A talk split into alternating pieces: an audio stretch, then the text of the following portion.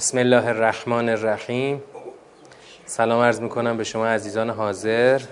در 26 امین جلسه از ترم یک می‌خوایم بحث سوری علق رو شروع کنیم. سوری علق شاید همه بدونیم که اولین سوره است که بر پیامبر اکرم نازل شده و این سوره آغاز رسالت هست. اینکه بدونیم در این سوره خدا به پیامبر چی گفته می‌تونه خیلی از رویکردهای ما رو اصلاح بکنه و ما رو راهنمایی کنه به اینکه چجوری باید از دین خدا صحبت کرد. با چه بیانی با چه ادبیاتی با چه تاکتیکی. همونطور که تو این سوره که تا حالا خوندیم دیدید روش ما چیه؟ روش تحلیلیه. ما تحلیل می‌کنیم که وقتی خدا در این جای کلام داره اینو میگه این چه برداشتی رو برای ما داره؟ این تحلیل ما در راستای کشف نظام سوره است. تحلیل ما چیزی رو به سوره اضافه نمی‌کنه. ما داریم یک متن رو تحلیل می‌کنیم تا بدونیم که این متن ما رو از کجا به حرکت در میاره در چه مسیری پیش می‌بره و به کدوم هدف میرسونه. این سه, این سه عنصر رو در همه مسیرهایی که تو سورات می‌کنیم داریم. از کجا ما رو به حرکت در میاره؟ در چه مسیری پیش می‌بره؟ و به کدوم هدف ما رو میرسونه؟ هدف از کشف نظام سوره اینه. حالا وقتی اینها رو یعنی آغاز مسیر و سرانجام رو درست پیدا کردیم اون وقت می‌تونیم چیکار بکنیم؟ طی کنیم. همراهی کنیم. با همین سوره طی کنیم و همراهی کنیم و بتونیم به مقصد برسیم. الان دور اول. در دور اول آیات رو می‌خونیم ببینیم که سوره چه ساختاری داره. اقرأ بسم ربک الذی خلق. بخوان. سوره با چی آغاز میشه؟ با امر. امر خواندن. بخوان به اسم پروردگار پروردگارت. همان که تو را خلق کرد. خدا در اولین سخنش با پیامبرش خودش رو با کلمه پروردگار داره معرفی می‌کنه. خدا در اولین گام داره با پروردگاری خودش خودش رو معرفی می‌کنه. و در این سوره اتفاقا با مفهوم پروردگاری بسیار مفهوم مهمیه. خیلی باید روش دقت و توجه کنیم تا خوب این رو بفهمیم. پروردگاری که اولین جلوه خودش رو در آفرینش داره مطرح می‌کنه. پروردگاری که آفرید.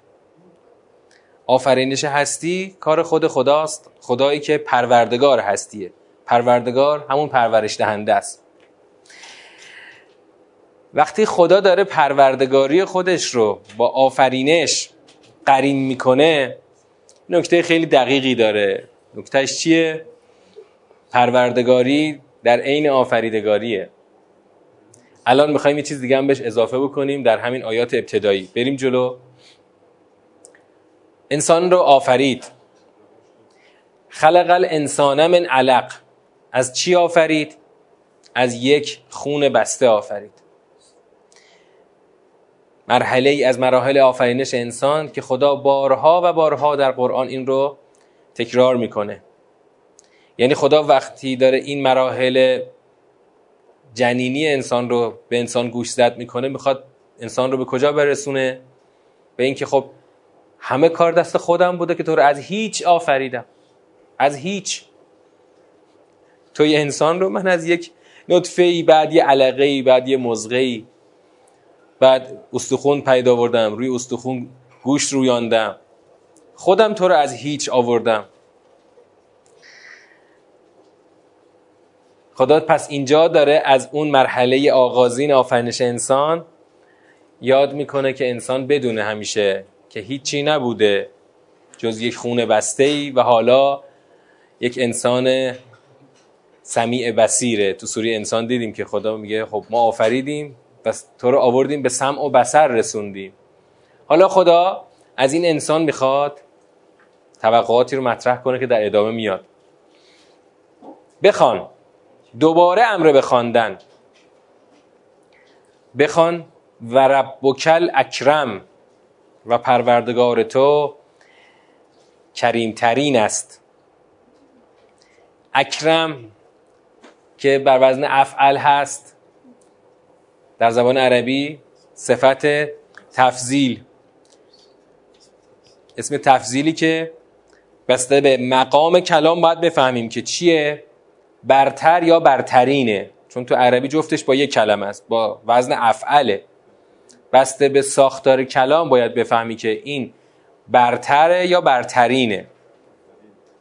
الان اینجا از ساختار کلام می‌خوایم بفهمیم که اینجا برترینه. یعنی خدا میگه پروردگار تو کریمترین است. یعنی ببین اولا که دوباره خدا داره از پروردگاری خودش صحبت می‌کنه.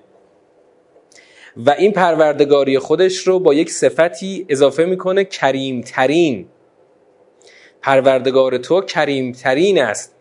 اگر می‌خوایم کریمترین رو بفهمیم اول باید کریم بودن رو بفهمیم. که بعد کریمترین رو بدانیم چیه.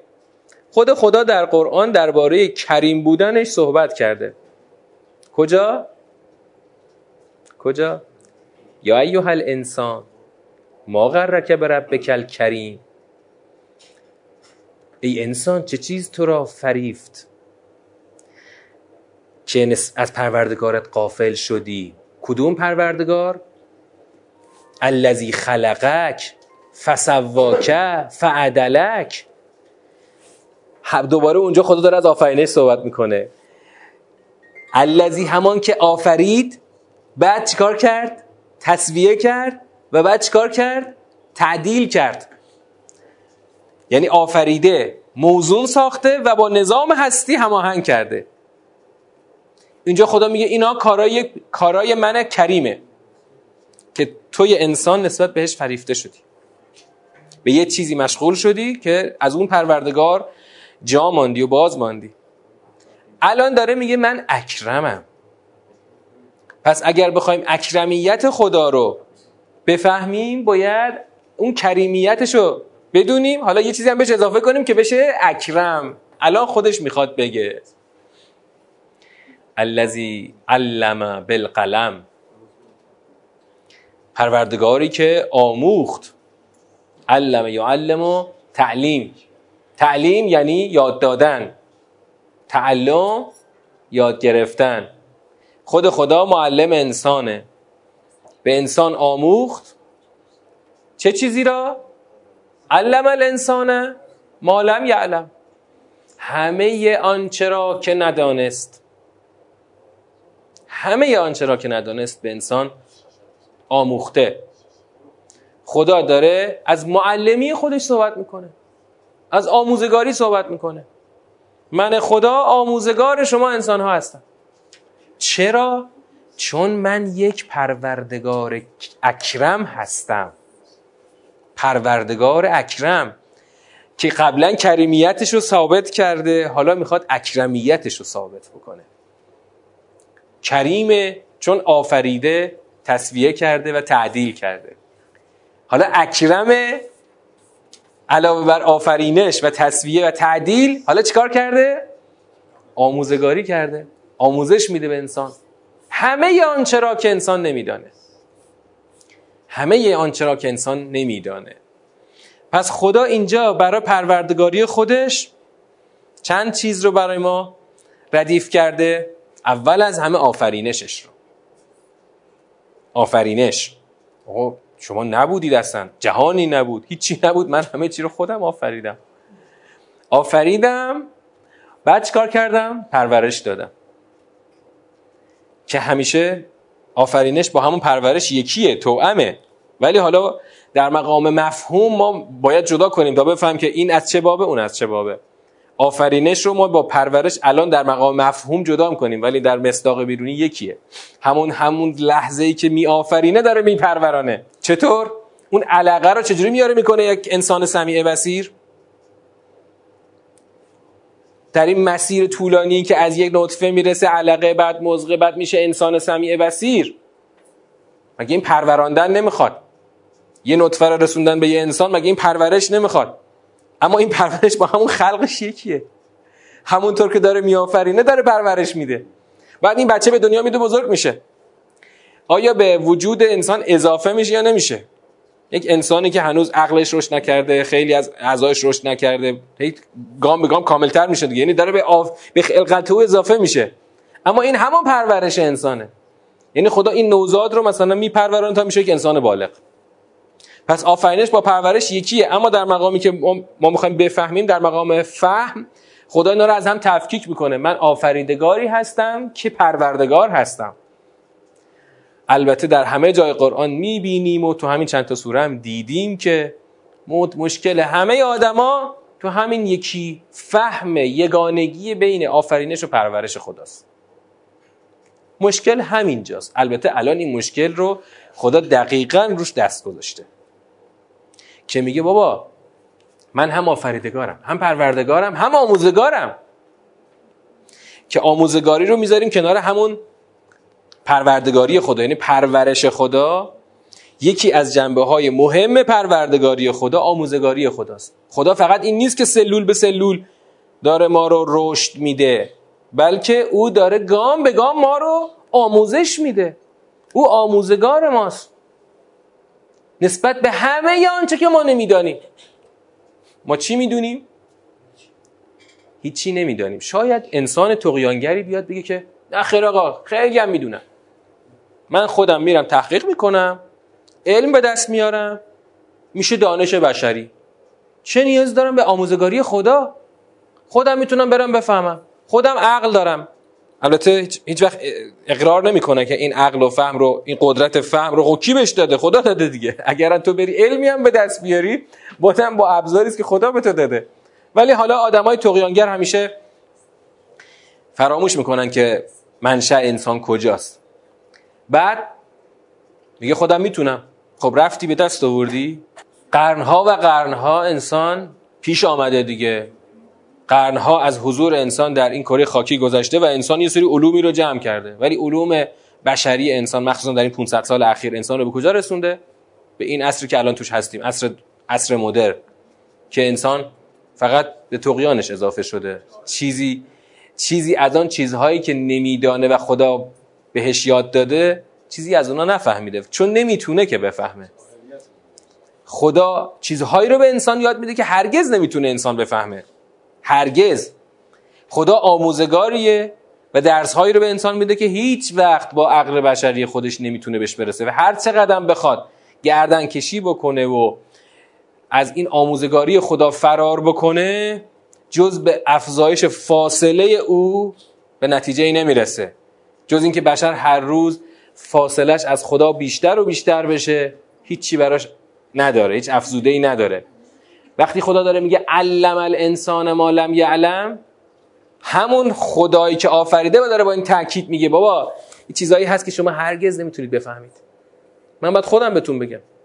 چون من آفریدگار پروردگار شمام من وقتی شما رو آفریدم من می‌دونم چی به درد شما می‌خوره چی به درد شما نمی‌خوره. اگر از زبان من نشنوید که کدام راه درسته کدام راه غلطه هرگز خودتون نمی‌تونید بفهمید که کدوم راه باید برید. این انحصاریه و در دست خداست. حالا خدا می‌خواد چیکار بکنه؟ این آنچه را که انسان باید بداند رو داده دست پیغمبرش با با نزول همین آیات آغاز این مسیر آموزگاری خداست. با نزول این آیات این مسیر آغاز شده. پس ببین در همین آغاز بعثت و رسالت خدا داره از فلسفه آموزگاری خودش صحبت می‌کنه. من برای چی می‌خوام این قرآن رو بفرستم؟ برای اینکه این انسان هرگز نمی‌تونه به آنچه که به صلاح خودش برسه جز اینکه بیاد در کلاس من آموزش ببینه. از منی که پر...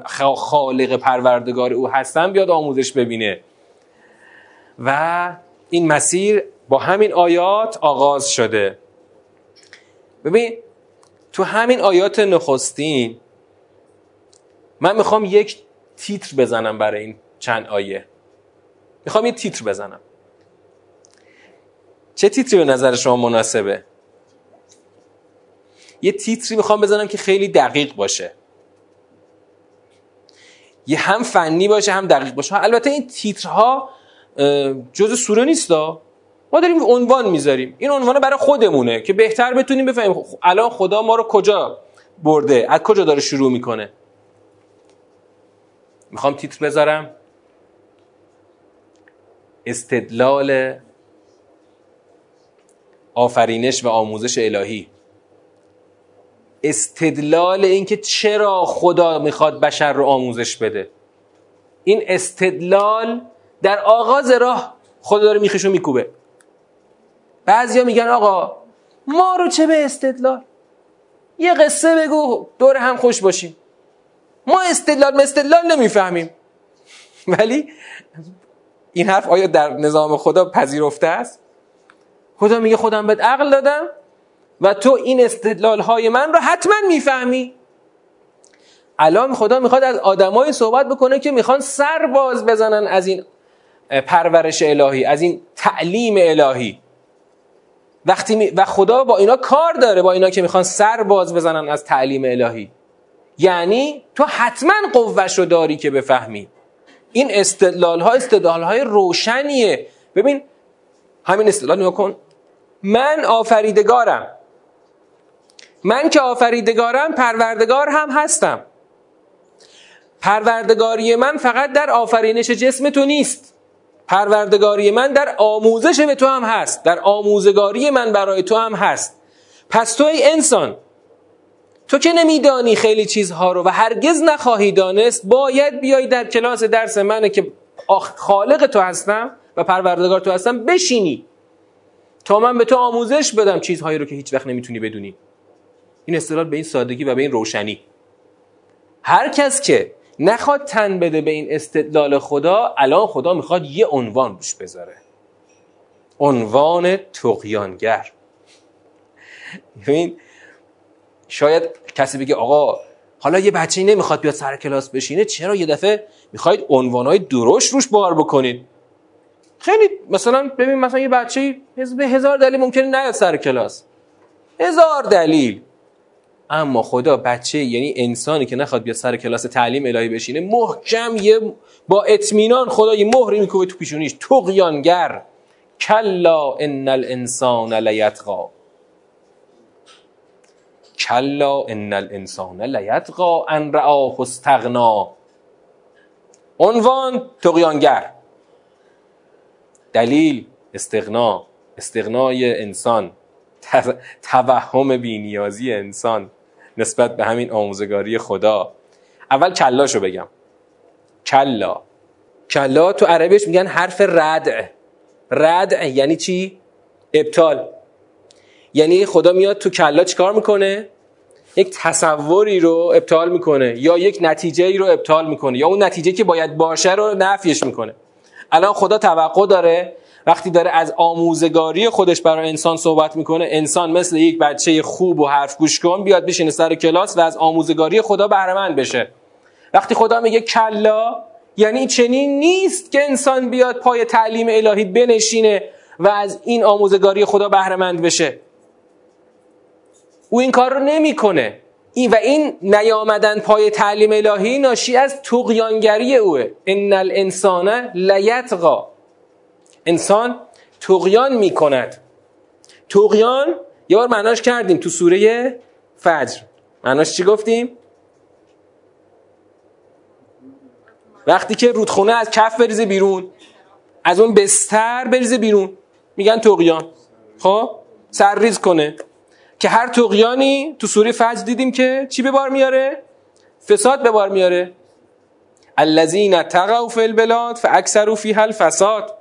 هر تقیانی تباهی به بار میاره زندگی مردم به باد میره. شهران نابود میشه مثل سیلایی که چند سال خودمون دیدیم. تقیان تباهی به بار میاره. اما چرا تقیان می‌کند و در برابر تعلیم الهی گردن کشی می‌کنه و پای کلاس نمیشینه؟ الرعاه استغنا. خود را بی نیاز می‌بیند. استغنا یعنی طلب بینیازی می‌کند. خدا داره از جنس انسان صحبت می‌کنه. ببین در واقع این تو جنس انسان هست که بر اساس همون اختیاری که خدا بهش داده ابتداعا خودش رو بی نیاز می‌بینه از این آموزش. حالا برای اینکه خدا انسان رو به هوش بیاره که تو بی نیاز نیستی تو نیازمند این آموزش الهی هستی خب پیغمبر میفرسته براش.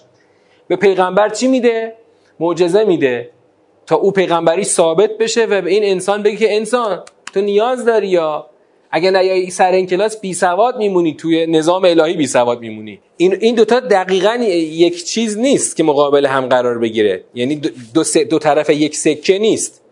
انسان تقیان می‌کنه نسبت به چی؟ نسبت به تعلیم الهی. اونی که میگیم انسان فطرتا خداجوه در نهادش اون خداجویی رو داره. ولی در عین اینکه خداجویی رو داره نسبت به تعلیم الهی احساس بینیازی می‌کنه. شاهدش چیه؟ تو دنیای امروز خداجویی تو همین بشر مدرن هم الان هست. نمونهاش بیاید من در آمریکا بهتون نشون بدم. خیلی روشنه که آدما خداجو هستن. همین فرقه های مثل نمونهش هم همون خانومه که مثالش یه بار براتون گفتم که توی همایش تد اومد صحبت کرد به نام الیزابت گیلبرت. اومد تو همایش تد قصه یک سفر یک ساله رو تعریف کرد و یک کتابی رو نوشت بر اساس این سفرنامهش که کتابش در به طول 150 هفته در آمریکا پرفروشترین کتاب شد. این خانم داره قصه چی رو میگه؟ در فصل در فصل عبادتش میره خب سراغ اون فطرت خداجویی خودش. منتها راه اشتباهی میره میره کجا؟ میره هند. میره قاطی هندوها. چون که او خداجو فطرت خداجویی رو داره اما راهش رو اشتباه میره مثل همه بشر امروز میره در ادیان غیر الهی دنبال یک آرامش درونی میگرده. که ممکنه ممکنه که به یک فرم موقتی هم برسه ولی هیچ وقت به جواب نمی‌رسه. پس توقیان در برابر آموزگاری خدا غیر از اینه که انسان خداجو هست. خداجو هست ولی بازم تقیان می‌کنه. چون خودش رو بی نیاز می‌بینه تقیان می‌کنه. او تصور می‌کنه که بی نیازه. الرعاه استغنا. تصور می‌کنه که او نیازی نداره به این آموزگاری خدا خودم می‌فهمم. همه مکاتبه. همه مکاتب غیر الهی. از کجا ثبت شدن؟ از کجا ثبت شدن؟ از همین اینکه خودم بلدم. بلدم کدوم راهو برم. نیاز ندارم از پیغمبرای خدا بپرسم. یا اون مکاتبی که میان مکاتبی که میان یک دین الهی رو کج می‌کنن سرش کج می‌کنن به سمت اغیراز مادی و پست خودشون. مثل ارباب کلیسا و ارباب یهودیت که اومدن اینا رو منحرف کردن. خودمون بهتر بلدیم و در اسلام خودمون اونایی که اومدن اسلام رو منحرف کردن که خودمون بهتر می‌دونیم که چی و, جا، چی و کجا بذاریم کی رو رهبر کنیم. خب؟ پس این همه اینا نشان از بین احساس بینیازی پوچ انسانه. ان راه استغناس. حالا خدا می‌خواد. در آیه بعد باز این استدلال خودش رو کاملتر کنه. با خیلی قشنگه. خیلی خیلی قشنگه. با ارجاع با برگردوندن یا بهتر بگو با معطوف کردن نگاه انسان به اون مقصد به معاد. این الی ربک رجعا به یقین بازگشت به سوی پروردگار توست این دیگه استدلال خدا رو واقعا کامل می‌کنه تو احساس بینیازی می‌کنی؟ کجا می‌خوای بری ته خط؟ جز به سوی پروردگارت همون پروردگاری که اولش تو رو از هیچ آفرید از یه علقه آفرید تو احساس بینیازی کردی از تعلیم الهی مگه قرار کجا بری؟ ته خط کجاست؟ ته خط اگر تو مقصدی غیر از خود پروردگارت می‌تونی پیدا کنی پیدا کن. ولی ته خط تو چه بخواد چه نخوای به سوی پروردگار توه. تو سوره انشقاق چه خوندیم سوره انشقاق؟ بعد از اون همه از سما اون شقت و ازنت لربها و حقت یا ایها الانسان انک کادح الی ربک کدحا فملاقی. همش همین بود دیگه. من کجا می‌خوای بری؟ ان الی ربک رجعا یعنی وجه استدلالیش چیه؟ تو که داری تقیان می‌کنی؟ تو که داری احساس بینیازی می‌کنی از آموزگاری خدا؟ ته خط کجا قرار بری؟ باید بگردی پیش خودم. وقتی تو می‌خوای برگردی پیش خودم مگه می‌تونی مسیری غیر از آنچه که من به تو میگم در کلاس خودم طی کنی تا صحیح و سالم به مقصد برسی؟ تو داری مسیری رو میری که چه بخوای چه نخوای بازگشت به سوی منه. اگر در کلاس من آموزش نبینی چجوری می‌خوای ته خط برسی؟ درست و صحیح و سالم برسی؟ خب معلومه که نمی‌رسی. نابود شده نابود شده می‌رسی چون تقیان تو رو نابود می‌کنه. تقیان تو رو به تباهی می‌کشه. مثل عاد و سمود و فرعون که قصه هاشون خدا این همه تو قرآن میگه تو سوره فجر دیدیم. پس هر تقیانی تباهی به بار میاره و تو رو از اون سالم رسیدن به مقصد به اون رجعا به اون بازگشتگاه تو رو محروم می‌کنه. خب تا اینجا. خدا پس استدلال خودش رو در آمو در چرایی آموزگاری خودش مطرح می‌کنه. که من اگه پروردگار تو هم پروردگاری من دو جنبه داشت. یه جنبه همین که تو رو آفریدم و هر روز دارم بزرگت می‌کنم. هر روز دارم توی این مراحل زندگی پیش میبرمت. بچه بودی؟ بزرگ میشی بزرگ میشی میان سال میشی میان سال میشی پیر میشی بعدم کی میبرمت؟ همین مسیری که همه طی می‌کنن. اما جنبه دوم پروردگاری خدا که بسیار مهمه. این جنبه دوم دیگه توش چیه؟ اختیار ما دخیله. تو جنبه اول نه. شما کافر باشی یا مؤمن خدا بزرگت می‌کنه پیش می‌بره عمرت میده همه چی میده میری تا آخر خط میری. ولی تو جنبه دوم تویی که باید بیای بشینی سر کلاس.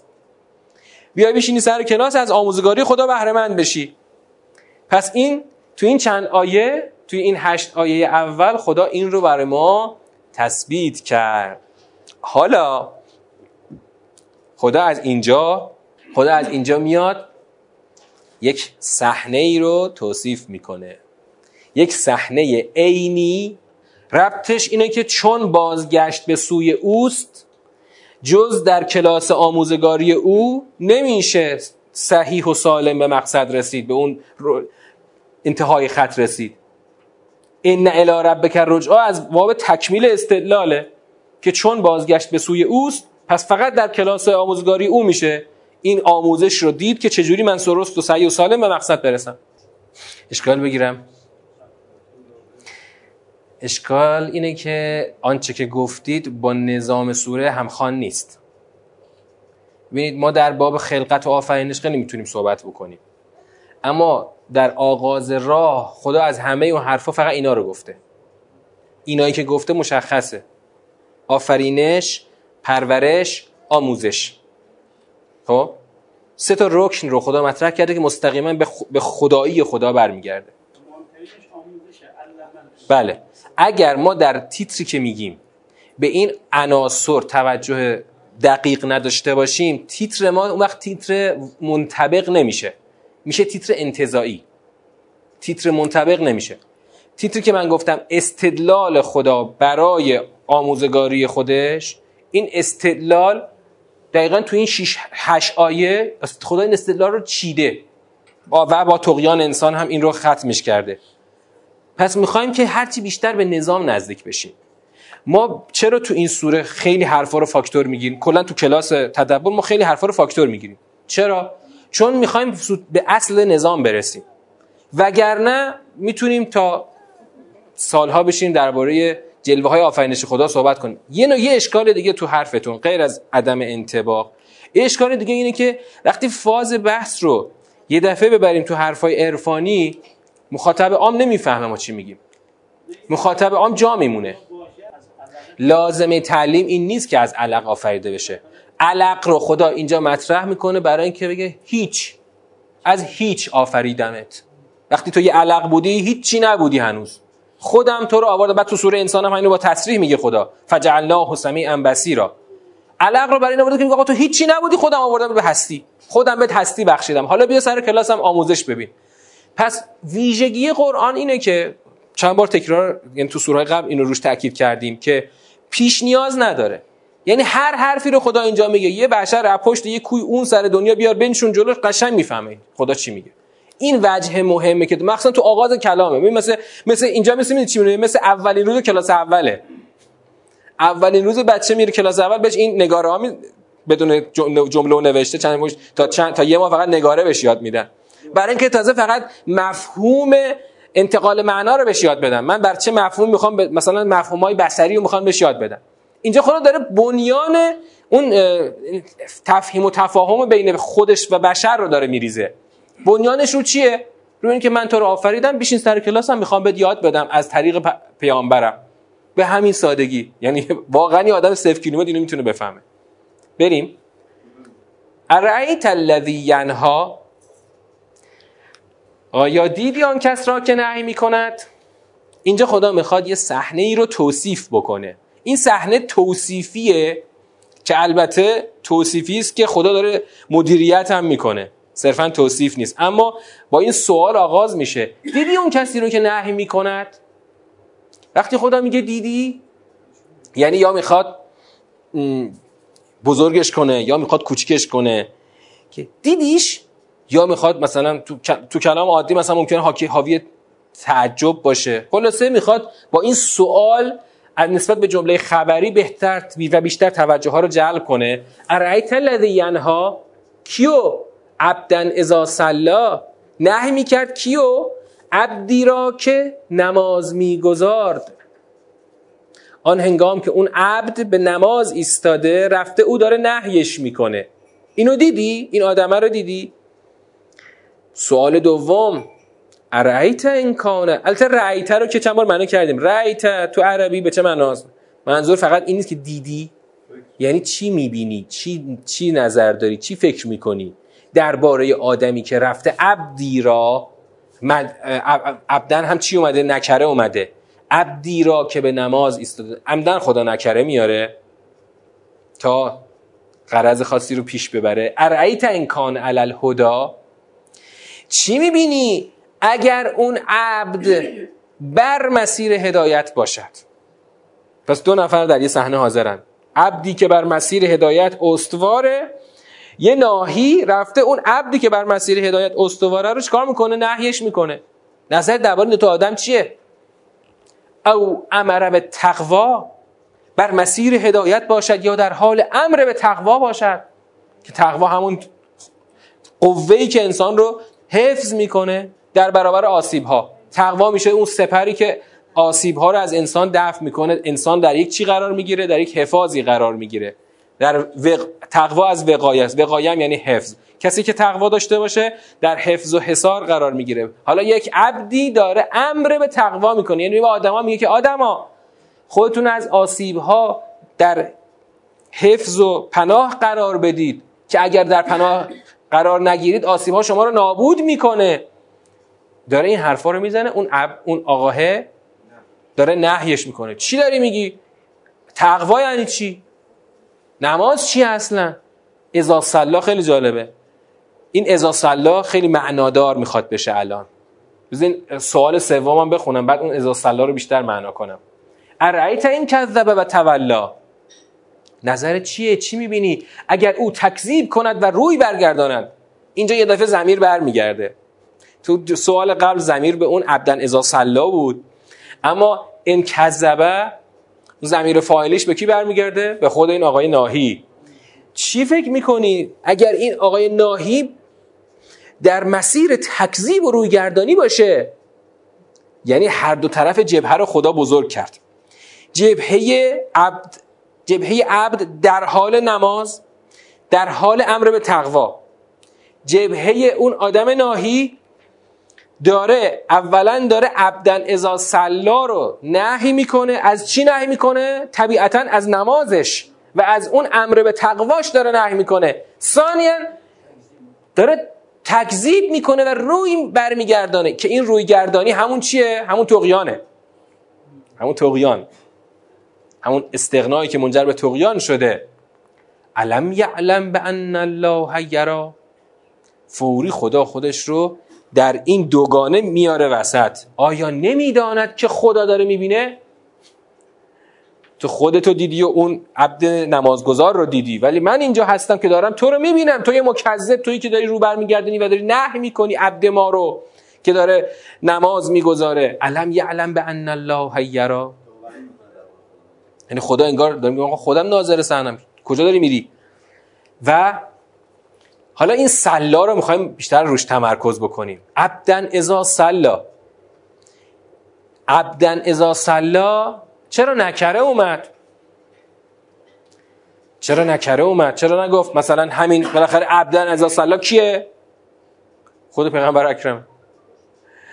چرا خدا به که بگه پیغمبر من میگه عبد من. یه عبدی. اونم نکرش می‌کنه میگه یه عبدی.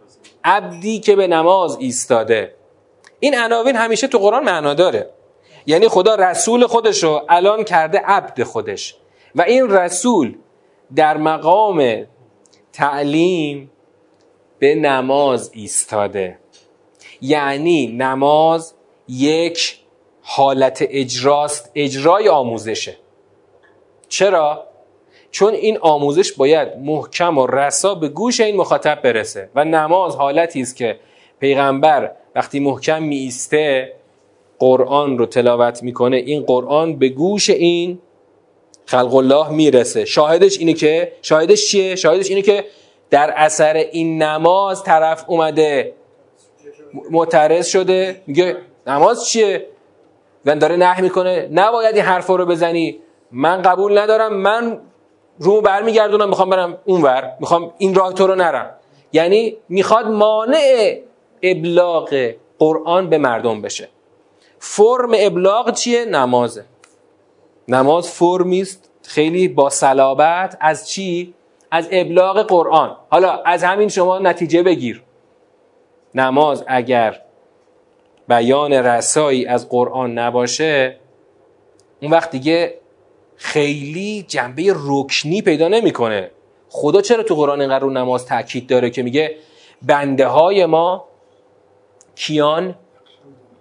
اونو کیان؟ اونایی که ام مکناهم فی الارض اقام الصلات نماز رو برپا میده بنده های ما اونایی که وقتی که ما به اونا مکنت بدیم تمکن بدیم یعنی جایگاه بدیم قدرت بدیم حکومت بدیم نماز رو برپا میدارن. نماز نه فقط یک یکی از فروع دین که به جا آورده می شود نه. نماز بلنگوی بیان و کلام خدا به گوش مردمه. برای همین مثلا تو اون اجتماعی ترین حالتش که تو ترم چهار الان می‌رسیم تو سوره جمعه باید باید حتما حاوی چی باشه؟ حاوی قرآن باشه. اونجا ما خواهیم گفت که اصلا نماز جمعه که در واقع اجتماعی ترین سیاسی ترین نماز جامعه دینی هست باید حاوی قرآن باشه. باید تو هر سوره قرآن توی هر خطبه قرآن خونده بشه. که ما البته به صورت کاملا فرمی و سوری اجراش می‌کنیم یه حمد و کوسر می‌خونیم تمامش می‌کنیم. بعد ارعیت این کذبه و تولا علم یعلم به ان الله یرا خود همینم سوالی میگه خدا. نمی‌دونه که خدا داره می‌بینه. یعنی مگه کوری؟ اگه چشماتو وا کنی می‌بینی که خدا داره می‌بینه. که تو داری میری بندش رو نهی می‌کنی. که چرا اعتراض می‌کنی که چرا او به نماز ایستاده و داره مردم رو به راه خدا هدایت می‌کنه. حالا خدا می‌خواد محکم بره به جنگ این آدم. با یک کلا خدا اینجا رویارویی خودش رو با این آقای منکر مکذب ناهی شروع می‌کنه. کلا. اگر اول خود کلا هرگز چنین نیست. چی چنین نیست؟ چنین نیست که فکر بکنه. می‌تونه بیاد با نه کردن بنده ما از نماز جلوی راه او رو ببنده و مانعش بشه. چنین نیست که او فکر بکنه که با این نهیش می‌تونه بره به جایی برسه. هرگز چنین نیست. لئن لم ینته لنصفعا بالناصیه. اگر بس نکنه ببین خیلی جالبه. هنو اول خطه. پیغمبر هنو هیچ یاری نداره. خدا محکم یاد پشت پیغمبرش که اگر بس نکنه لنصفعا بالناصیه. محکم موی پیشانی او را می‌گیریم و در واقع خاکمالش می‌کنیم. میزنیمش به زمین. شاید اگر از خدا از ما می‌پرسید می‌گفتیم خدا بذار اولی چهار تا آدم دور پیغمبر جمع بشن. بعد اینطوری مثلا برو تو جنگ دشمن تو شکم دشمن. هنوز پیغمبر تنهاست. هنوز خودشو مثلا حضرت علی و حضرت خدیجه بذار خود شلوغ بشه دور برش بعد به جنگ دشمنا بره ولی خدا از همون اول محکم میره تو دل دشمنا لعلم ینته لنصفهم بالناصیه. خیلی هم عبارت ها رو خدا تحقیرآمیز آورده. اصلا گرفتن موی پیشانی؟ ما تو فارسی میگیم مثلا پوزش رو به خاک مالیدیم. یعنی هم زدیمش هم تحقیرش کردیم. خدا می‌خواد بگه اگه بس نکنه هم میزنمش هم تحقیرش می‌کنم. موی پیشانی کی را؟ ناسیتن کاذبتن خاطعه را. اون دروغگوی خطاکار را. هم دروغ داره میگه. هم خطا داره می‌کنه. چی داره دروغ میگه؟ اونجا داشت تکذیب می‌کرد. اما اینجا خودش دروغگوه خودش دروغگوه دروغش چیه این آدم؟ دروغش چیه؟ این که داره میگه که نه آقا راه هدایت اون نیست که. تو حق نداری قرآن بگی. حق نداری کسی ما رو از این راهی که داری میریم به راه دیگه ببری. راه هدایت راه درست هدایت کنه راه درست اینی که مثلا پدران به ما دادن. همین راه بت پرستی و شرک. کلا راه کفر. پس این حرف دروغ رو داره او می‌زنه و در این مسیرش حتما خطاکاره. حالا خدا میگه می‌خواد باز هم او رو تحقیر بکنه. چه جوری تو فکر کنی چی هستی؟ برو طرفداراتو بیار ببینم همتون رو هم چقدر وزن دارید. فلیت او نادیه. فلیت او تو زبان عربی بهش میگن چی؟ امر غایب بهش میگن. خب. باید که بخواند کیا را؟ نادیهش نادیش را. نادیانش را. نادی یعنی کی؟ ندادهنده ها. حالا یعنی چی ندادهندگانش را؟ یعنی اونایی که او را روی این حساب می‌کنن و او را می‌خوانند. اونهایی که خلاصه پشت این هستن اونهایی که اسم اینو همیشه بر زبان میارن این آدم ناهی حتما خدم حشم هایی داره که خدا میگه راست میگی؟ می‌خواد جلو پیغمبر منو بگیری. برو همه نادیا رو صدا بزن بیاد بینم. ببینم همتون رو هم چقدر می‌تونید جلوی من وایسید. فلید عنادیه سند از زبانیه. تو برو نادیان خودتو بیار. ما هم میریم زبانیه رو میاریم تازه نمیگه البته خدا نمیگه. ما همین الان فراخان میدیم برای زبانیه. ما فراخان خواهیم داد. سند از زبانیه زبانیه آن آتشه. یا گماشتگان آتش. یا خود آتش یا گماشتگان آتش. خدایا چرا داری به آخرت و آخرت نه به آینده چرا حواله میدی؟ بابا این طرف همین الان داره جلو پیغمبرت شاخشونه می‌کشه. تو هم همینجا یه چیزی بزن در گوشش دیگه. بره پی کارش می‌دونه من الان که جلوش نمی‌گیرم که. الان بهش میگم برو همه طرفدارات صدا بزن بیان ببینم. ولی من آینده آتش رو فرا خواهم خواند. چرا خدا به آینده حواله میده؟ چون خدا خیالش راحت. ها؟ خدا خیالش راحته. بذار بره همه طرفداراشو بره. و اگه بره طرفداراشو بیاره می‌تونه سنگ بندازه ها. آره. چنانچه؟ دقیقا. بله. بله. اما می‌خوام بگم فلحال فلحال خدا اقدام مؤثر در صحنه انجام نمیده جز اینکه او رو داره تحقیر می‌کنه و حواله میده به آینده ای که خدا آتش رو فرا خواهد خواند برای رسوندن جزا یعنی رسوندن آدم به جزای عملش. ولی فعل حال ممکنه طرف بره نادیه خودش رو بیاره مشکل هم ایجاد بکنه ها. ممکنه و این کار رو می‌کنه. خب؟ اما خدا فعلا پیغمبرش رو سر تو وسط میدان یاریگر نفرستاده. پیغمبر یه نفر یه نفر باید آدم جمع کنه. اون می‌تونه بره الان نادیان خودش رو جمع کنه بیاره چنان که این کارو کردن. مشرکا رفتن نشستن دور هم هی گفتن آقا بیاین فکرامونو بریزیم رو هم جلوی این پیغمبر تازه وارد بیستیم دیگه. این کارم کردن یا نکردن؟ هر کاری تونستن کردن تو اون ایام دیگه تو اون 13 سال هر کاری تونستن کردن. اما پیغمبرم باید می‌رفت یه نفر یه نفر یه نفر آدم جمع می‌کرد تازه بشه یه جمع اندکی تازه بتونه تازه عمدهشون هم که آدمای چی بودن دیگه؟ ندار پاپتیا بودن که چی نداشتن نه قدرت داشتن نه ثروت داشتن اونا هم قدرت داشتن هم ثروت داشتن هم نفوذ داشتن اعتبار داشتن همه چی با اونا بود. پیغمبر این و فقط خودش بود و چند تا یار بی اعتبار از لحاظ اجتماعی. و اما خدا اینجا محکم تو همین اول داره پشت پیغمبرش اینطوری گرم می‌کنه. البته باز تو سوره های بعدی. این کار خدا هی تکرار می‌کنه ها. من نمونهش همون سوره که گفتم اول ترم دو سوره مزمل و مدثر خدا همین کارو می‌کنه. یعنی خدا باز هم در برابر این ناحیه مکذب خطاکار هرچی بهش بگی چیکار می‌کنه خدا؟ خدا باز میگه ببین فرصت میده اما فقط حواله میده به اون آینده که اون رو در جهنم خواهد انداخت. اون آینده. میگه فعلا برو طرفدارات صدا بزن. من در آینده آتشم رو خواهم آورد و تو رو خواهم سوزاند. یعنی واقعا اگر طرف بگه من که چقدر ترسیدم ها؟ طبیعتا همچین جواب می‌خواد برگرده بگه دیگه.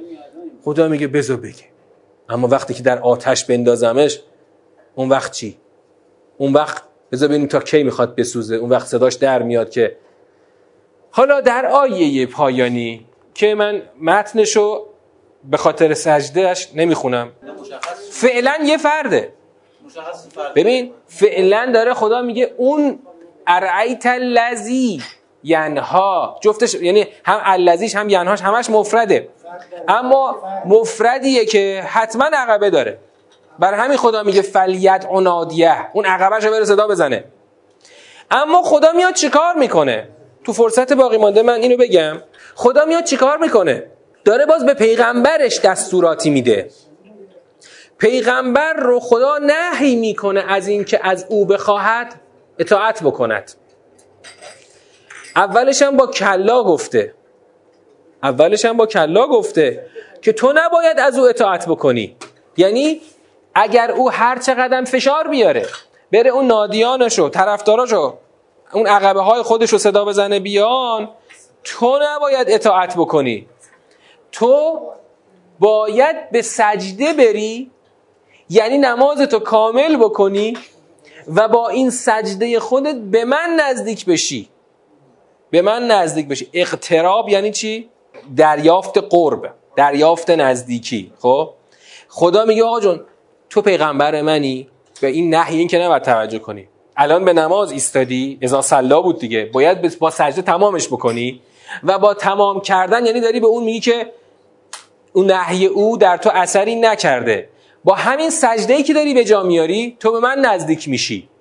یعنی در این مسیر گام به گام به سوی من میای و این مسیر رو با استحکام و با اطمینان پیش می‌بری. پس در واقع با این آیه توصیف خدا تکمیل میشه.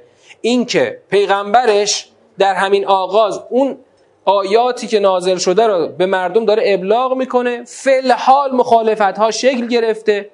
یعنی مخالفت انگار آنی شکل گرفته. چون اونا هم آدمای تیزی هن بالاخره. می‌دونن که اگر همین اول مخالفت خودشون رو اعلام نکنن همه چی رو از دست خواهند داد. همه قدرت و نفوذ و اعتبار و شهرت و ثروت و همه چی رو خواهند باخت. پس محکم اولش میان میستن و خدا هم همون اولش محکم میاد بر در حمایت از پیغمبر. در واقع خدا داره یه جبهه سازی می‌کنه. جبهه هست دیگه. واقعا هم جبهه هست. این ور یه پیغمبر تک و تنها که یک مسیر سختی رو شروع کرده اون ور جبهه کفر و شرک که می‌خواد مقابله بکنه خدا میاد برای پیغمبرش چی می‌سازه؟ سنگر می‌سازه. تو هر جنگی شما اگر استحکامات دفاعی رو نسازی بالاخره دشمن بهت می‌زنه نابودت می‌کنه دیگه. باید تو جنگم اول بعد هر جا می‌خواستن برن خط بزنن اول بعد این سنگر سازان بی سنگر می‌رفتن خط می‌زدن. بالاخره خاکریز می‌زدن. خودشون شهید می‌شدن ولی برای بقیه سنگر میساختن. خدا چجوری سنگر می‌سازه؟ با همین نماز سنگر نماز. اونا میان به جنگ این سنگر در واقع اونا پاتک می‌زنن به این سنگر یا بگو تک می‌زنن. بعد خدا دوباره پاتک می‌زنه. پاتک خدا چیه؟ فکر کردی کی هستی؟ برو همه طرفدارات ورد بیار ببینم. منم آتش خودم رو خواهم آورد و تو رو خواهم سوزان. تو پیغمبر من. محکم وایستا. این از این سنگر دفاع کن. یعنی نماز تو کامل کن و به من نزدیک بشو. با همون سجده خودت به من نزدیک بشو. بله بله عبودیت. البته اینجا هم عبودیت هم چیه؟ هم عبودیت و هم اون جنگی که آغاز شده یعنی نماز سنگر جنگه. هم عبودیتی است برای بین او و خدا و هم چی؟ و هم سنگری است برای مواجهه با دشمن. خب ما سوره علق رو اینجا به پایان می‌بریم. و انشالله که این سوره آغازین بعثت رو خوب و دقیق بفهمیم. و سلام علیکم و رحمت الله و برکاته.